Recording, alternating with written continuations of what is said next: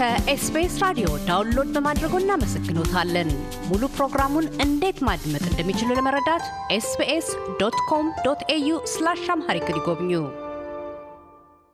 ጤና ይስጥልኝ ክቡራትና ክቡራን የኤስቢኤስ አውስትራሊያ አድማጮች፣ እነሆ ዛሬ አንድ እንግዳ ይዤ ቀርቤያለሁኝ እንደተለመደው ዶክተር ፋና ገብረሰንበት በአዲስ አበባ ዩኒቨርሲቲ የ Peace and Security Institute ዋና ዳይሬክተር እና በጣና ፎረም የዝግጅት ኮሚቴ አባል ዛሬ የጣና ፎረም አጠቃላይ በባህር ዳር የተከናወነው ስብሰባ ምን ይመስል ነበረ በሚለው ጉዳይ ላይ ለእናንተ ለኤስቢኤስ ራዲዮ አድማጮች ማብራሪያ የሚሰጡን ይሆናል። በቀጥታ የስልክ መስመራችን ላይ ተገኝተዋል። ዶክተር ፋና እጅግ አድርጌ ነው አመሰግነው። ለጣና ፎረም ለመጀመር እንዲረዳን ዘንድሮ በኮቪድ ምክንያት ከተቋረጠ በኋላ ነው አሁን ዝግጅቱ የተከናወነው እና ትላንትና የተጠናቀቀው። ምን ይመስል ነበረ? ከኮቪድ በኋላ በመገናኘታችሁ ምን አዲስ ነገር ነበረ ከሚለው እንነሳ እስኪ። አመሰግናለሁ ስለጋበዛችሁኝ። የሁለት ሺህ ሀያ የነበረው ጣና ፎረም በኮቪድ ምክንያት ሁለት ነገር ነው ያጋጠመው። አንደኛው ሲጀምር ጀምሮ ኤፕሪል ወይ May ላይ ነበር በየዓመቱ የሚካሄደው። እሱ ቀን ያኔ ኢትዮጵያ ውስጥ March አካባቢ የመጀመሪያ የኮቪድ case ሪፖርት ሲደረግ ተገፍቶ October ወር November አካባቢ ሁለት ሺህ ሀያ ላይ እዚሁ ከአዲስ አበባ virtual ሆኖ ነበር የተካሄደው። ስለዚህ በአንድ መልኩ ቀኑን ገፋ አደረገብን። ሁለተኛው ደግሞ አምና ደግሞ በነበረው በሀገሪቱ ጸጥታ ሁኔታ ምክንያት ስለተገፋ በአንድ አመት እንትን አለ እና ዘንድሮ አስረኛ አመቱን አከበረ ማለት ነው። ስለዚህ አንደኛው ነገር እንግዲህ ወደ ቦታው መመለሱ ነው፣ ወደ ባህር ዳር። ስለዚህ አንድ ደስ የሚል ነገር ነው። ጣና ፎረም ተብሎ ጣና አጠገብ ሳይሆን or ስምንት ስምንት ፎረሞቹን እዛ አድርጎ ሌላ ቦታ ማድረጉም የተወሰነ ደስ የማይል ነገር ነበረው። ስለዚህ ወደዛ መመለሱም ደስ ብሎናል። ሁለተኛ ደግሞ በአፍሪካ peace security ጋር የተያያዘ ነገር የሚሰሩ አብዛኞቹ ሰዎች ያው በጣም ጥቂት ናቸው በብዛት በዋነኝነትም expert ኦቹ እነሱም አንድም ጣና ላይም ይገናኛሉ፣ በሌሎች academic ኮንፈረንስ ሌሎች ኮንፈረንሶችም ይገናኙ ነበረ። ግን የባለፈው ሁለት ዓመት ተራርቆ ነበር ልክ እንደ ማንኛውም ዘርፍ ላይ እንደሚሰራ ሰው ማለት ነው። ስለዚህ እዚህ ጋር ደግሞ ተመልሶ መገናኘቱ እንደ አንድ የሙያ community የሆነ መሰባሰብ የሚፈጥረው ጥሩ ስሜት ነበር። ስለዚህ ከዛ ከዛ አንጻር ጥሩ ደስ የሚል ነበር በጣም እኛም እንደ አዘጋጅ ተሳታፊዎቹም እንደተሳታፊ ሁላችንም ደስ ብሎ ያስተናገድነው ትላንትና። ይሄ ፎረም የአህጉሪቱ ትልቁ ፎረም ነው። በሰላምና ደህንነት ጉዳዮች የሚመክር ነው። የአፍሪካ ሀገራት መሪዎች የቀድሞም ያሁኑም እንደዚሁም ደግሞ የተለያዩ ከፍተኛ ኃላፊዎችና ምሁራን የሚሳተፉበት ነው። ከዚህ መጠን የዘንድሮው የተሳትፎ መጠን ምን ይመስል ነበረ? ስብጥሩስ እንዴት ያለ ነበረ? ተሳታፊ ከሁለት መቶ ሀምሳ በላይ እንግዲህ confirm አድርገው እንመጣለን ብለው የነበሩት ወደ ሶስት መቶ ይጠጉ ነበረ። actual ቁጥሮች እስካሁን ስላላሰላን ነው፣ ግን ከሁለት መቶ ሀምሳ በላይ ተሳታፊ ነበረ። ከነዛ ውስጥ እንደሚታወቀው or በሌሎች ዜናዎችም እንደተባለው ጠቅላይ ሚኒስትር ዶክተር አብይ ነበሩ። የሱዳኑ ጀነራል ቡርሃን ነበሩ። ከዩጋንዳ ምክትል ፕሬዚዳንት ነበሩ። የሶማሊያ prime minister ም ነበሩ። ሌሎችም በተለያዩ ከፍተኛ ቦታዎች የሚታወቁ የቀድሞ ፕሬዚዳንቶች፣ የቀድሞ senior ዲፕሎማት ከተለያዩ ሀገራት የመጡ ነበሩ። ዲፕሎማቶች አዲስ አበባ base ያደረጉ የተለያዩ አፍሪካ ሀገራትም የአውሮፓ፣ የአሜሪካ ዲፕሎማቶችም ነበሩ። በ expert ደረጃ ደግሞ ከሁሉም የአፍሪካ region ሁሉንም ሀገር አዳርሰናል ባንልም ሁሉንም ሰሜን አፍሪካንም፣ መካከለኛ አፍሪካንም፣ ምስራቅ አፍሪካንም፣ ምዕራቡንም፣ ደቡብ አፍሪካንም የሚያካትት ተሳትፎ ነበረ ማለት ነው። ስለዚህ ከዛ አንጻር ተሳትፎ ደስ የሚል ነበር። በብዛትም በ regional representation ማለት አፍሪካን more or less ያዳረሰ ነበር። ዶክተር ፋና እንግዲህ በየአመቱ የተለያዩ አጀንዳዎች እየተነሱ ነው የሚመከረው እና የዚህ አመቱ ዋና አጀንዳ ምን ነበረ? የበለጠ በምን መልኩ ትኩረት ተሰጥቶ ውይይቶች ተከናወኑ? በምን መልኩ ውስጥ ተጠናቀቀ? ጣና ፎረም የዘንድሮ አስረኛውን ስንጨርስ ወዲያውኑ ነው ለሚቀጥለው ዝግጅት የምንጀምረው እና የመጀመሪያው ዝግጅት የሚሆነው የሚቀጥለውን ፎረም በምን ርዕስ ላይ እናደርግ የሚለው ነው። እንደ አንድ እንደ ዋነኛ ነገር ደግሞ ጣና ፎረም ሲጀመር ጀምሮ ያለው እሳቤና ፍላጎት ምንድን ነው? በዚህ ዓመት ያለውን ጉዳይ በዚህ ዓመት ያለውን ጉዳይ ማለቴ ለምሳሌ ዘንድሮ ሁለት ሺህ ሀያ ሁለት እናዘጋጅ ሁሉም ሁሉም ማለቴ የአፍሪካ ህብረት ለምሳሌ ስብሰባ or ሌሎች ኮንፈረንስም የሚያተኩሩት በዚህ ዓመት ወይ አምና በጣም ሞቅ ያሉ ጉዳዮች ነገር ላይ ነው። ግን እነዛ ላይ ማተኮር አይደለም የጣና ፎረም ዋናው ፍላጎት። ዋናው ፍላጎት እየመጡ ያሉ ግን ገና ቦግ ብለው ሁሉም policy maker ኦችም or academics ም interest አሳይተው ሁሉም የሚያወራበት topic ላይ ሳይሆን እንደ ዋና መዋቅራዊ የሆነ ወደ የዛሬ አምስት አስር አስራ አምስት ዓመት ችግር ሊያመጣ የሚችል ነገር ነው ተብሎ የሚታሰብ ነገር ላይ እዛ ላይ ነው መወያየት የምንፈልገው። እና ዘንድሮ የነበረው የተያዘው theme ምንድን ነው የ managing security building resilience for the Africa we want በሚል ርዕስ ነበር የተደረገው።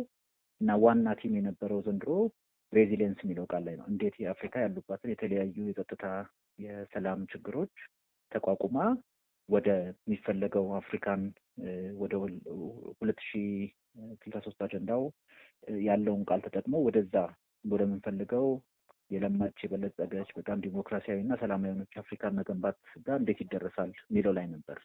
ስለዚህ ቁልፍ ቁልፍ ቃል የነበረው resilience የሚለው ወይንም መቋቋም እና ያሉትን ተጽዕኖዎች ተቋቁሞ ወደሚፈለገው ቦታ መሄድ የሚለው ነው እና ያንን ደግሞ ከተለያዩ ነገሮች አንጻር ለመዳሰስ ተሞክሯል። አንደኛው ከመፈንቅለ መንግስት ጋር የተያያዙ የተያያዙ ችግሮች የተዳሰሱበት session ነበር። ሁለተኛው ከአየር ንብረት ለውጥ ከ climate change ጋር የተያያዙ financing እና adaptation ጋር የተያያዙ discussions የነበሩበት አለ። ሶስተኛው ደግሞ art ና ይሄ ባህላዊ ቅርሶች መጠቀም ታሪክን መጠቀም or የባለፉት የቀድሞ አባቶች እና እናቶች የደረሱበትን ከፍታዎች እንዴት ለአሁን አብሮነት or ሰላም እንዴት መጠቀም እንችላለን የሚል ነበር ሶስተኛው። አራተኛው ደግሞ ዓለም አቀፋዊ ሁኔታው መለወጡ or እዛ ጋ ያሉት ችግሮች እንዴት አፍሪካን affect ያደረጋሉ፣ አፍሪካ ደግሞ በእነዛ ችግሮች ውስጥ እንዴት ራሷን ችላ ያንን ያሉትን ጫናዎችና ተጽዕኖች ተቋቁማ እንዴት ወደፊት መሄድ ትችላለች የሚሉ እነዚህን አራቱን topic ኦች በዋነኝነት ከአፍሪካ resilience መቋቋም አቅምና ወደፊት የመሄድ አቅም ጋር አያይዞ ለማየት ተሞክሯል። እንግዲህ ከዚህ አንጻር ከዚህ አንጻር የታሰበውን የታሰበውን ከማሳካት አንጻር የዘንድሮው ግቡን መትቷል ማለት ይቻላል። እንግዲህ ግብ መምታት የሚለው ቃል ትንሽ አሻሚ ሊሆን ይችላል። እንዳዘጋጅ እንግዲህ መትቷል ብዬ ብመልስ ቀላል ነገር ነው። ግን የተወሰነ context ኡን ለመስጠት ጣና ፎረም ዋና የሚያቀርበው ነገር ወይንም እንደ ስኬት ብሎ የሚያደርገው ለግልጽ ለሆነ ግልጽ ያው ጨዋ ሆኖ በጣም ግልጽ እና በጣም ሁሉንም ሀሳቦች የአሳታፊ የሆነ ውይይት የሚደረግበትን መድረክ መፍጠር ነው ዋናው ዓላማው ማለት ነው። ከዛ አንጻር ግልጽ ውይይት ነበር። የተለያዩ ሀሳቦች ተንጸባርቀዋል።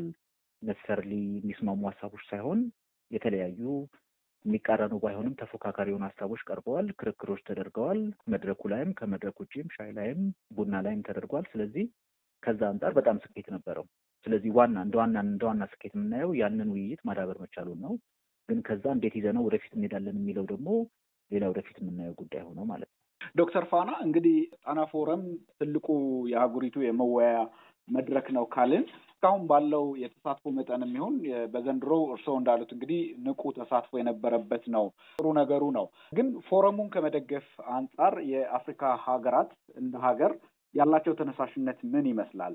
ምክንያቱም አንዳንድ ወገኖች ፎረሙ የሚደገፈው በሌሎች አካላት ነው የሚል ነገርም ስለሚያነሱ ከዚህም ጋር አነጻጽረው ፎረሙን ድጋፍ እና ነፃነቱ እስከምን ድረስ ነው የሚለውን ይግለጹልን። ከነፃነቱ ልጀምር። መጀመሪያ እንግዲህ የማንኛውም ተቋም ነፃነት የሚወሰነው በሚመራው አካል ነው።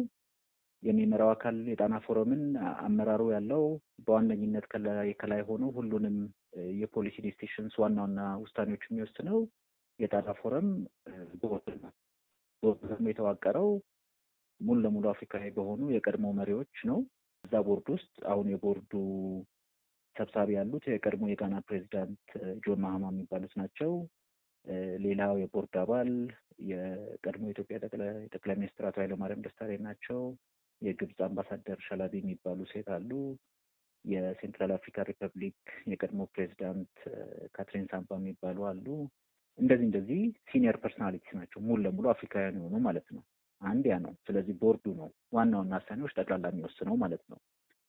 ቦርዱ ደግሞ ለቦርዱ የውሳኔ ሀሳብ technical ውይይቶችን አድርጎ የሚያቀርብ ደግሞ ሌላ technical ኮሚቴ አለ።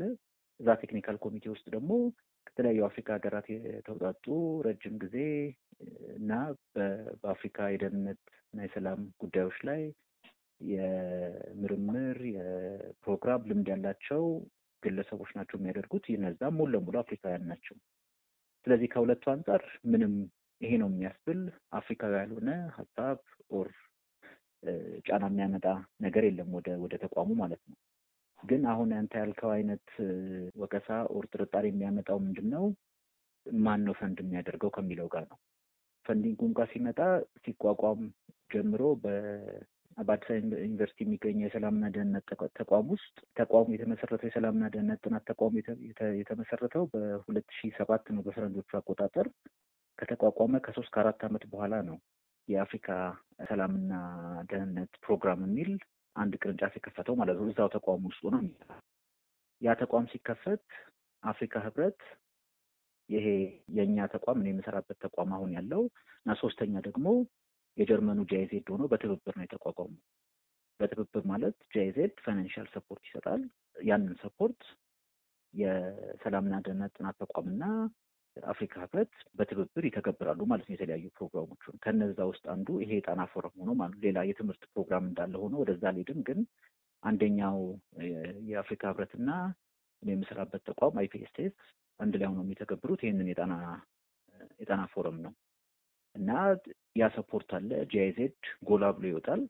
ግን ጎላ ብለው የማይወጡ የተለያዩ donor ኦችም አሉ። GIZ እንደ ዋና partner የምናመሰግነው አብረን መስራት የምንፈልገው ነው።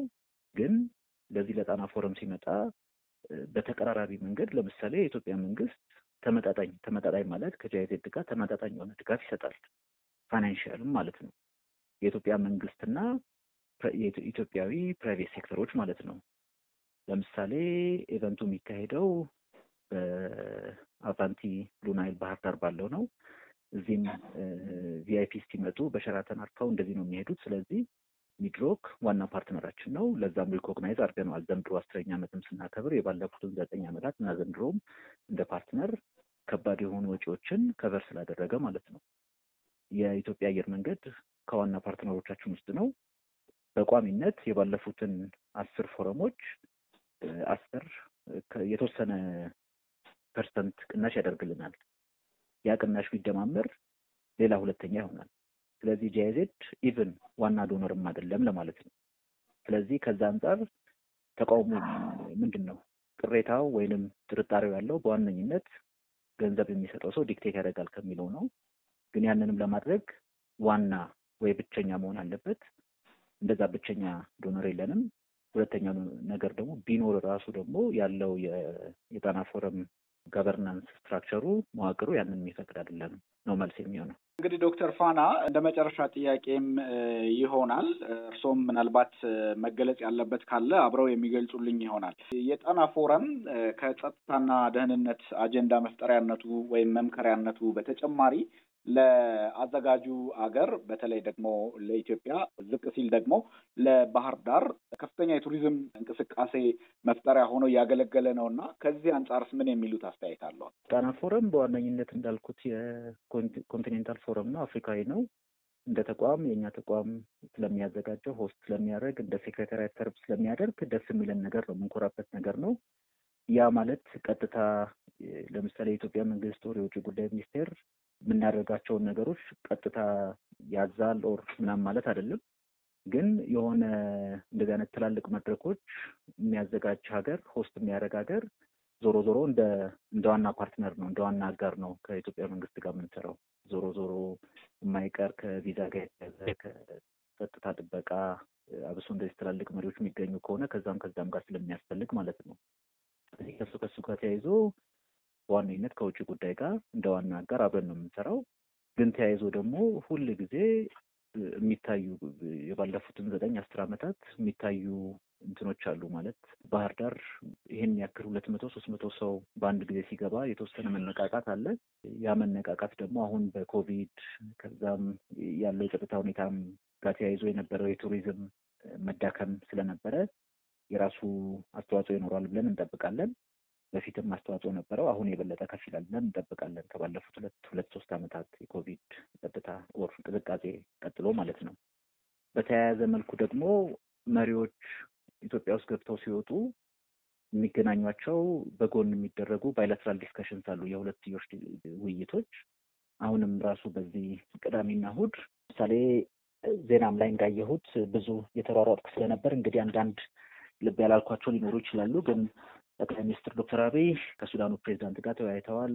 ምክትል ጠቅላይ ሚኒስትርና የውጭ ጉዳይ ሚኒስትሩ አቶ ደመቀም ካልተሳሳትኩኝ ቢያንስ ከዓለም አቀፍ የአይሲአርሲ ፕሬዚዳንት ጋር ተወያይተዋል። ሌሎቹም ውይይቶች ነበሩ። የባህር ዳር ዩኒቨርሲቲ የተለያዩ ከውጭ ከመጡ የድሮ ፖለቲከኞች፣ የድሮ ጠቅላይ ሚኒስትሮች፣ የሀገር መሪዎች፣ የአሁንም የሀገር መሪ ለምሳሌ ከሶማሊያው ጠቅላይ ሚኒስትር ጋር የክልሉ ፕሬዚዳንት ተነጋግረዋል። ስለዚህ ከዚህ ከዚህ አንጻር ክልሉም ይጠቀምበታል፣ ሀገር የሚጠቀምበት ምናልባት እዚህ ጋር አንድ ነገር ለመጨመርም የሚገኘው ጥቅም በዲፕሎማሲው እና በፖለቲካ የኢትዮጵያ ፖለቲከኞች or political system ኡ ብቻ ሳይሆን የሚያገኘው እንደ የምሁራን ኮሚቴውም አብሮ ሀሳብ መለዋወጥ፣ መደራረግ፣ አብሮ ለመስራት የሚደረጉ ውይይቶችም በዛው ጋር ስለሚካሄዱ አንደኛ እንደ ተቋም እኛም ይህንን እንዳጋጣሚ ተጠቅመን ወደፊት የተለያዩ ምርምሮችን or የማህበረሰብ አገልግሎቶችን አብረን ልንሰራባቸው የምንችላቸው ተቋሞችን ጋር በጎን እንደ ተቋም የምናወራቸው ነገሮች አሉ። ሌሎች ከተለያየ ዩኒቨርሲቲ የሚመጡት የሚመጡ ተመራማሪዎች ኢትዮጵያውያን ተመራማሪዎችም ያንን እድል ይጠቀማሉ። ከባህር ዳር ዩኒቨርሲቲም ጋር በመተባበር በየዓመቱ ጣና ፎረም ሲካሄድ አንድ የጎንዮሽ event የሚዘጋጅ አለ። ከተለያዩ የአፍሪካ የባህር ዩኒቨርሲቲ አጋር የሆኑ የአፍሪካ ዩኒቨርሲቲዎች አመራሮቻቸውን ልከው የ vice chancellors ውይይት dialogue ተብሎ የሚካሄድ አለ። ያም ያም ለባህር ዳር ዩኒቨርሲቲም የተወሰነ አስተዋጽኦ የሚያደርግ ይመስለኛል። ስለዚህ ጥቅሙ ያለው በዲፕሎማቲክ ጎኑ ብቻ ሳይሆን ለተመራማሪውም ለዩኒቨርሲቲ መምህሩም ጥቅም አለው። በጣም አመሰግናለሁ ዶክተር ፋና ገብረሰንበት በአዲስ አበባ ዩኒቨርሲቲ የሰላምና ደህንነት ጥናት ተቋም ዋና ዳይሬክተር እና የጣና ፎረም ዝግጅት ኮሚቴ አባል ለኤስቢኤስ ራዲዮ ለሰጡት ማብራሪያ እጅግ አድርጌ አመሰግናለሁ። መልካም ጊዜ። እሺ፣ አመሰግናለሁ። መልካም ቀን። እያደመጡ የነበረው የ SBS አማርኛ ፕሮግራምን ነበር። የፕሮግራሙን ቀጥታ ስርጭት ሰኞና አርብ ምሽቶች ያድምጡ። እንዲሁም ድረገጻችንን በመጎብኘት on demand እና በ SBS mobile app ማድመጥ ይችላሉ። ድረገጻችንን SBS dot com dot au Amharic ን ይጎብኙ።